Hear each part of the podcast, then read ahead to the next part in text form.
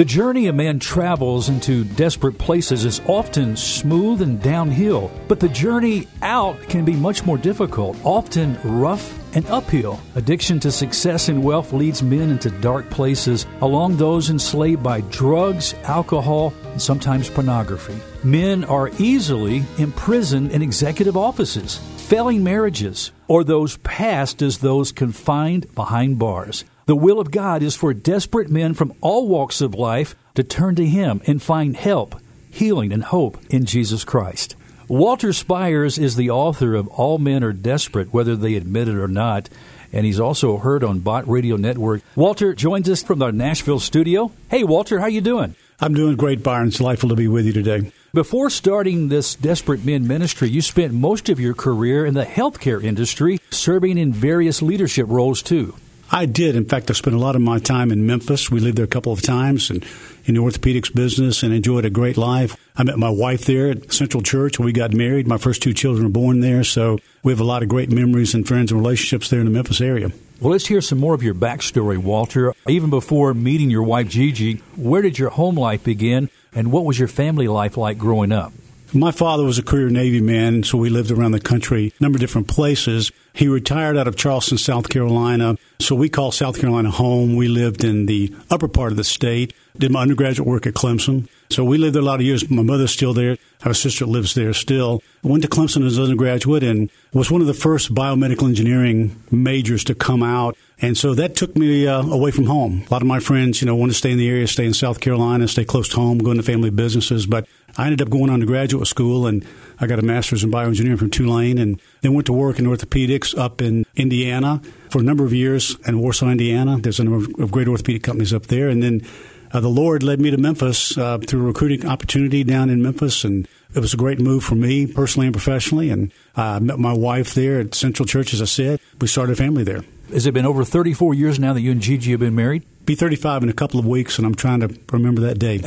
Don't forget that day, Walter. Don't forget that one. That's important. Well, take us back prior to meeting Gigi. What was it that led you guys to meet? You said at Central Church. Was it a function there at the church? You know, Central back then had this great singles ministry, and it just drew a lot of people that were interested in meeting other Christian singles. And, you know, this would get us back in the early 80s. So that's how we met. We met at church and started going out and dated a relatively short time and knew that the Lord brought us together. We got married on August the 6th of 1983. That's good. I remembered it, so that's yeah. good. Coming up soon and be 35 years, and pretty amazing to me that uh, any woman can stay married to someone like me for that long. So a lot of props and credit to her and her grace and patience, and God's smiled on us and kept us together, which is a, a challenging thing these days because I see a lot of men that as they reach even my stage of life getting divorced and guys walking away and things that really break your heart where you know, when uh, the kids are gone, they're empty nesters, and all of a sudden they realize they don't know their spouse. They didn't grow together in that relationship. It was all about the kids, and they end up splitting up. And uh, there's way too much of that going on. It breaks my heart. And so yeah. that's part of what uh, got my attention about breathing not only into young men's lives, but also to guys that are my age who still need to understand what it means to have a relationship with Christ and how that applies to being married and staying married. Walter, what about that relationship with Jesus Christ for you? When did it begin? Well, I'm a good old Southern Baptist boy and raised in the church, and so it began at a young age. Although I really feel like the true rebirth was um, years later when I was living up in Indiana. It really began to mean something to me. I really began to understand what it meant to grow in Christ, get discipled. I was involved with a program called the Timothy Program, which was part of the Navigators Ministry back then. And, and an old Greek guy who's still a good friend of mine, he's in his 90s, discipled me and really taught me what it meant to be a Christian uh, and that was just a great turning point in my uh, my walk with the Lord, and really the beginning of my spiritual journey. I think the Lord used him in that church in a great way, and has been thriving ever since. And that's been over forty years ago. But I'm real thankful for him, and I call Gus my spiritual father, and we still keep in contact today. And he's faithful supporter of this ministry. But uh, you know, I think he's about 95 years old. So God has really blessed me with men like that. And so it's just an encouragement to me to be a blessing to men of all ages. I also got involved with men, well, really started with children from poor and disenfranchised communities, uh, poverty stricken areas. I don't know, that just was something that was near and dear to my heart and felt like God uh, really wanted me to start helping out in that area. So I did there. And then when I moved to Memphis, I got involved. There are two rescue missions there. I got involved there teaching and, and helping out where I could. And God's gifted me to teach and communicate. I've been doing that a lot of years, both in my professional life in healthcare as well as now in the ministry. But also in Memphis, we got involved as a family because I wanted my children to understand that just because we lived out in, in uh, Germantown, Collierville area in a big house and a really nice home, that's not necessarily what the real world was all about. And so we went and did tutoring there in Memphis with inner city kids that were brought out to one of the churches in Midtown, and we tutored children. We taught them to read. We read to them. We helped them with their schoolwork. And it really made an impact on my children when they were very young. And so we continue to do that because I really want them to understand that that's part of our giving back. It's, it's not just this affluent white culture that they sort of grew up in, that there's another world out there. And it's full of beautiful, great people that God's created from every race, color, tribe, and tongue. And I wanted them to know that growing up. And so that's something that's been near and dear to my heart. And um, it's followed me into this ministry now. Walter, what about a particular moment in your life where you found yourself in a desperate place? Well, I think if men, if we're honest, we all have a, a lot of those. For me personally, and, and, I shared this in the book, I think it's chapter three of the book, it begins because we talk about how guys get into desperate places. Our journey with trying to have a baby.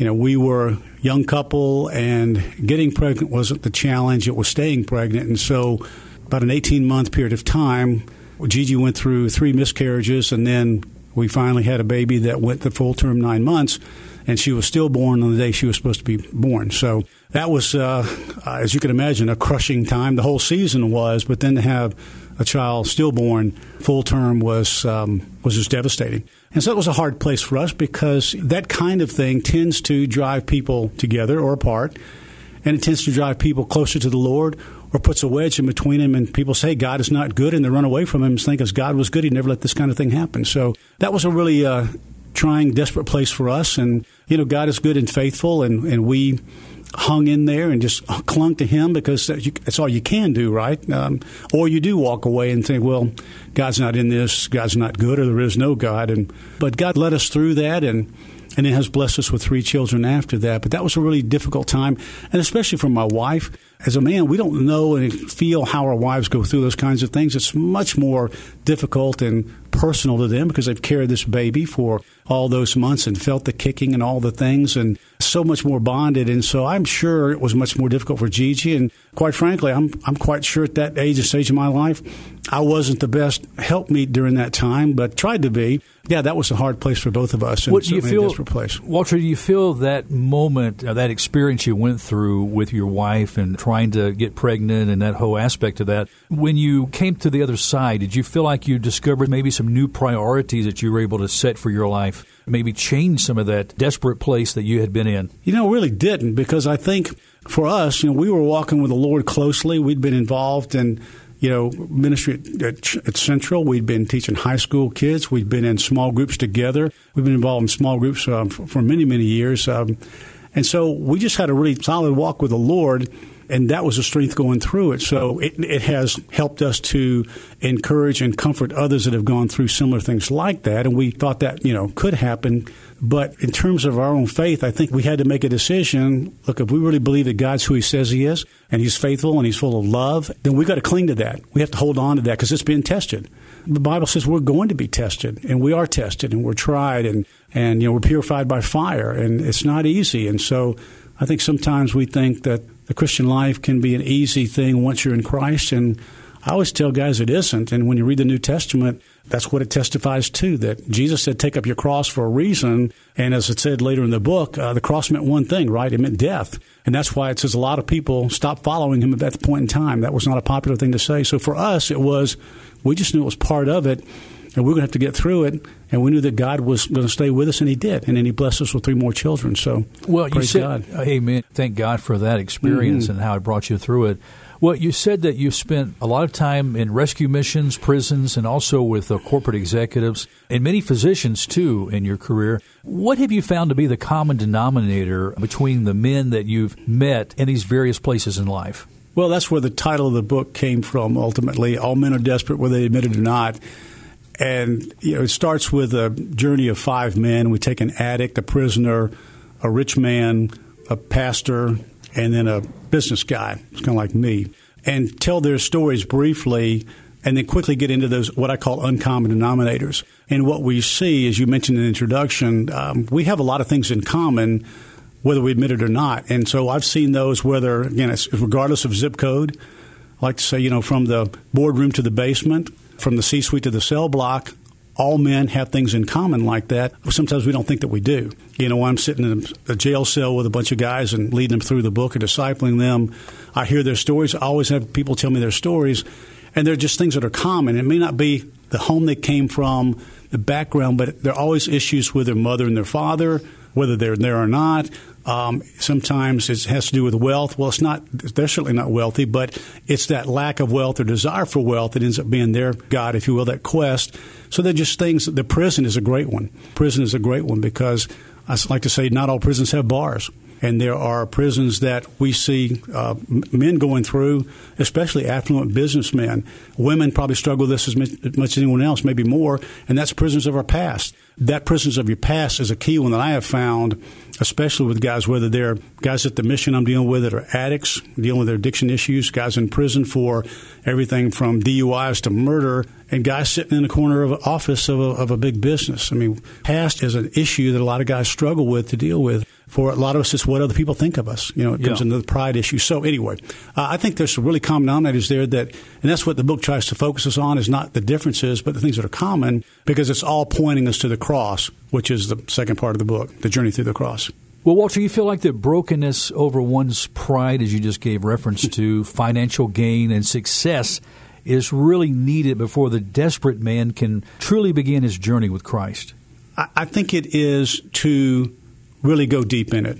I think that guys, money is a, it's a real challenge, and we know that Jesus talked about money and hell more than any other subjects he spoke on, and money in particular. And I share in the book two of the strongest stories that I've ever read that are quite frankly scary when you read them, and it's a challenge to rich men the issue becomes this it's not the possessions that you own. Do your possessions own you? It's not the possessions that you and, own. And I think that's what I'm referring to when I talk about the brokenness there. I'm not saying anything wrong. God gives the wealth and allows many to experience that. I think that's part of that process of being broken is realizing where it all comes from, you know? When we get to a place where we feel like we're in control, we made all of this happen because of our hard work and effort. Uh, there's a hidden unseen that we don't realize it's working in our life. Even those who are outside of Christ are getting the benefactor of Christ's blessings on their life. You know, as the Bible says, the, the rain falls, you know, on all of us, whether you're righteous or unrighteous. But it's still coming to that place of brokenness, realizing that there's one greater than ourselves who's in control. Well, you're right. Use David as an example a lot in the book because he's the only man that God called a man after his own heart, the only one in all of Scripture. And yet David had all kinds of issues. I think the reason that he did refer to him as that is because of what you talked about there. He often exhibited a broken and contrite heart. You know, Psalm 51, which is that psalm of repentance, he talks about that God doesn't want sacrifice, he wants a broken and contrite heart. And that contrition and that brokenness is really hard to get to. And sometimes pride does get in the way, regardless of our zip code or regardless of our bank account size. And getting men there, often what it takes is these events that happen, right? Bad decisions. You know, I used to teach guys, or still do. We have a big event at the Rescue Mission here every year where I match up all the guys from the burb churches that are mostly pretty affluent guys and match them up with someone that's in a program at the mission who's coming out of a homeless background. They give them gifts and swap them. And invariably, the guys will come up to me afterwards, the, the men from church, hey, this was great, and I really appreciate that. And now I understand, you know, this whole thing about the desperate situation. And my tagline is, we're only one or two bad decisions from bunking with these guys. They just made poorer choices than we have, or they made bad choices and got caught, and we didn't. Too, Walter, you mentioned that God builds men from the inside out. That's right. I mean, we know that to be true. God's not interested in the outward appearance, the wealth that we have, or anything else. He's interested in our character. I think what's most important is God will do anything it takes to get our attention to work on that. And that's where guys resist it. That's where pride comes in. That's where we want to, we're afraid of what other people might think. Because God's going to put us in places where we have a chance to succeed or fail And failure, quite frankly, is often the only way we're going to grow and get to that point of brokenness. I always tell guys the word humility comes out of the word humiliation. And often that's what it takes to produce true humility in our lives. There's a lot of false humility around, especially in the church, I think. And, and part of it is just because we are afraid of what people think and our position and status and things like that that God could care less about. And he wants to see that brokenness and contrition because it says what? God opposes the proud but gives grace to the humble and you know the humble he will hear and accept and, and reject the proud and so I think that's something as men we have to really focus on allowing the Holy Spirit to work in us to produce that brokenness. And the more we resist it, the more painful it gets because He's going to take us into places desperate, primarily that will allow us to be broken to produce that humility because yeah. otherwise we're not of use to him. He cannot use prideful people, men or women, in his work. It takes humble people to go about doing that work, to really serve people like the people that I serve. Not many people want to go there and serve these people. Sometimes you just have to recognize, wow, bad decisions, and I'm there. For men, I think that's hard. You said in an article you wrote earlier this year that there's more concern for developing performance over character. Now, you follow that statement with five facets of God's process for building biblical Christian men. Would you care to briefly go over some of those? Yeah, the title of that lesson and message was Five Star Athletes God's Performance for Men. And so, five star athlete, you know, we focus a lot on that the draft had just come up. We're looking at young men that are five star athletes. We rank them when they're in high school. And so the point was sometimes it looks like we focus more on their performance and their physical attributes than we do on developing the character. And I'm not knocking coaches and things. There's great coaches out there that work more on the character side in addition to the other. So I was just trying to take that analogy and bring it into the church to say God wants five star men as well. So I took out of those five stars the parallel to be providing, protecting, purifying, pruning, and perfecting, so that then we can perform in a way that's pleasing to Him. You know, God is our provider. He's going to provide all we want. He is our protector, our shield. He told us that. And in the process, then what He expects out of us, He's going to work on our lives to purify us because God demands holiness, right? That's, that was a big issue of the nation of Israel. He wanted a holy people. He said, Be holy because I'm holy. Jesus said the same thing. So it's a purification process to make us holy. To do that, then we step into when Jesus talked about the pruning, going in and cutting back the branches. You know, he said, You know, I'm the vine, God is the tender of the vineyard, and you're the branches. And so we do some pruning in there, and we know that when he cuts things back or works on cutting those, we'll do what? We'll produce more fruit. So there's a pruning that goes on in our life that we need to yield to. And by the way, pruning is not a painless operation. Sometimes it's very painful because he wants to ultimately then, that fifth one was perfection. He wants to perfect us. Again, he demands perfection. He also said, in addition to be holy, Jesus said, Be perfect as I am perfect. And people go, What's up with that? How in the world can we be perfect? But again, it's that striving for, striving for. Paul talked about striving for.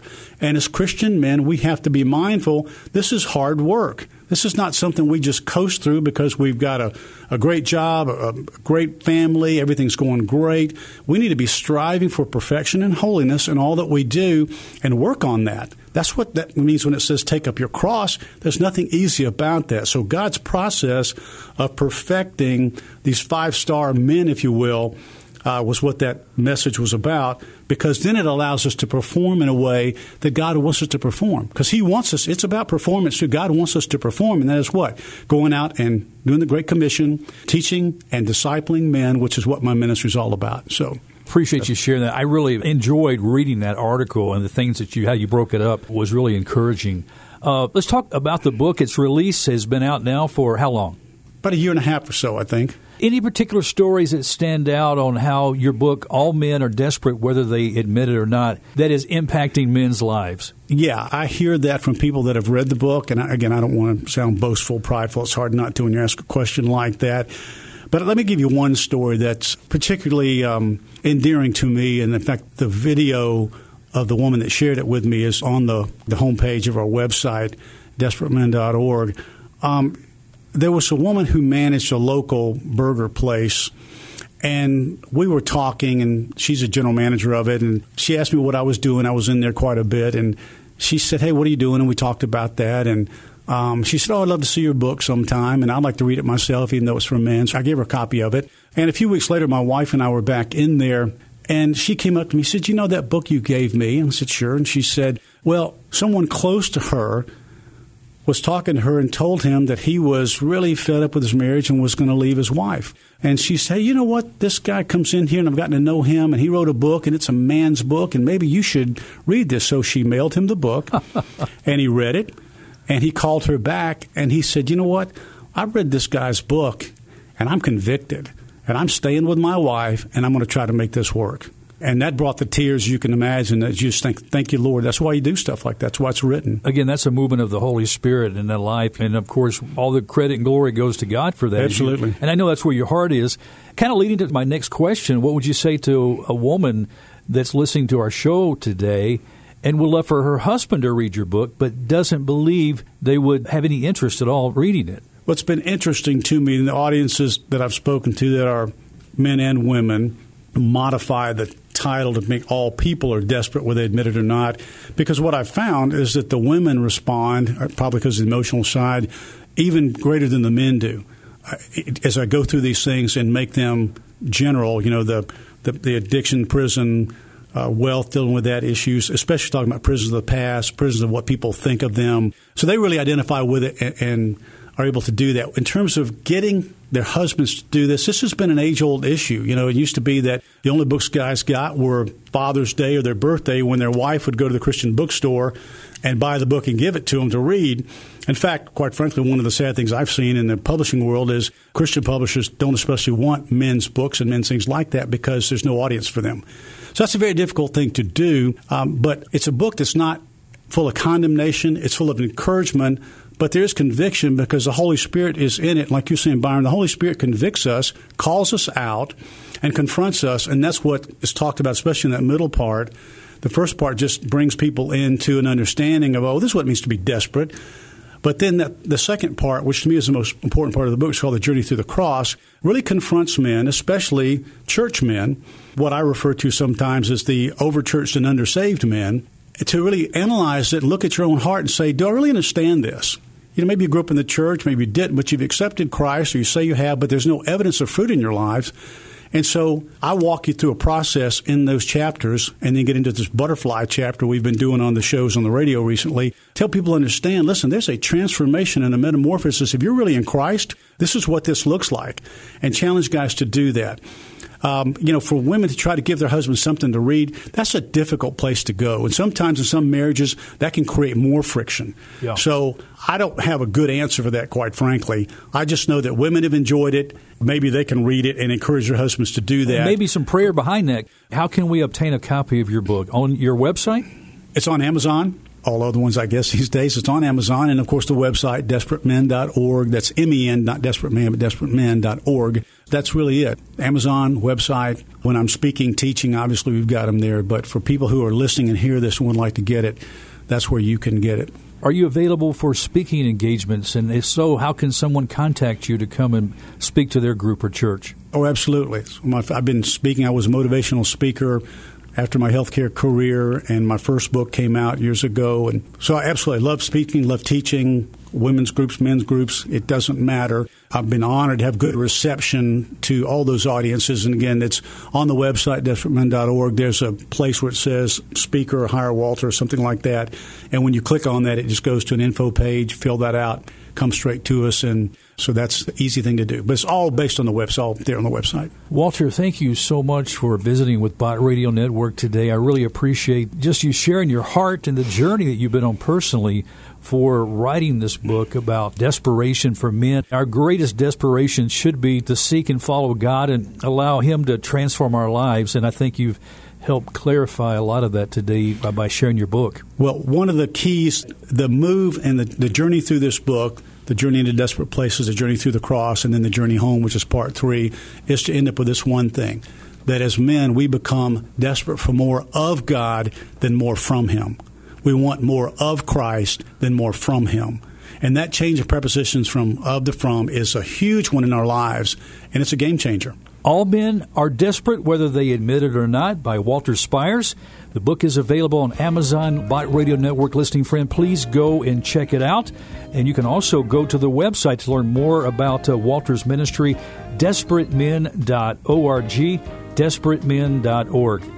Well, Walter, thank you so much, my dear brother. Thank you for what you're doing for Christ's kingdom. Thank you for challenging men. Thank you for being our guest today here on Bott Radio Network. Oh, it's been my pleasure, Byron. Thank you for having me. Well, friends, that's all the time we have on this edition of Mid South Viewpoint.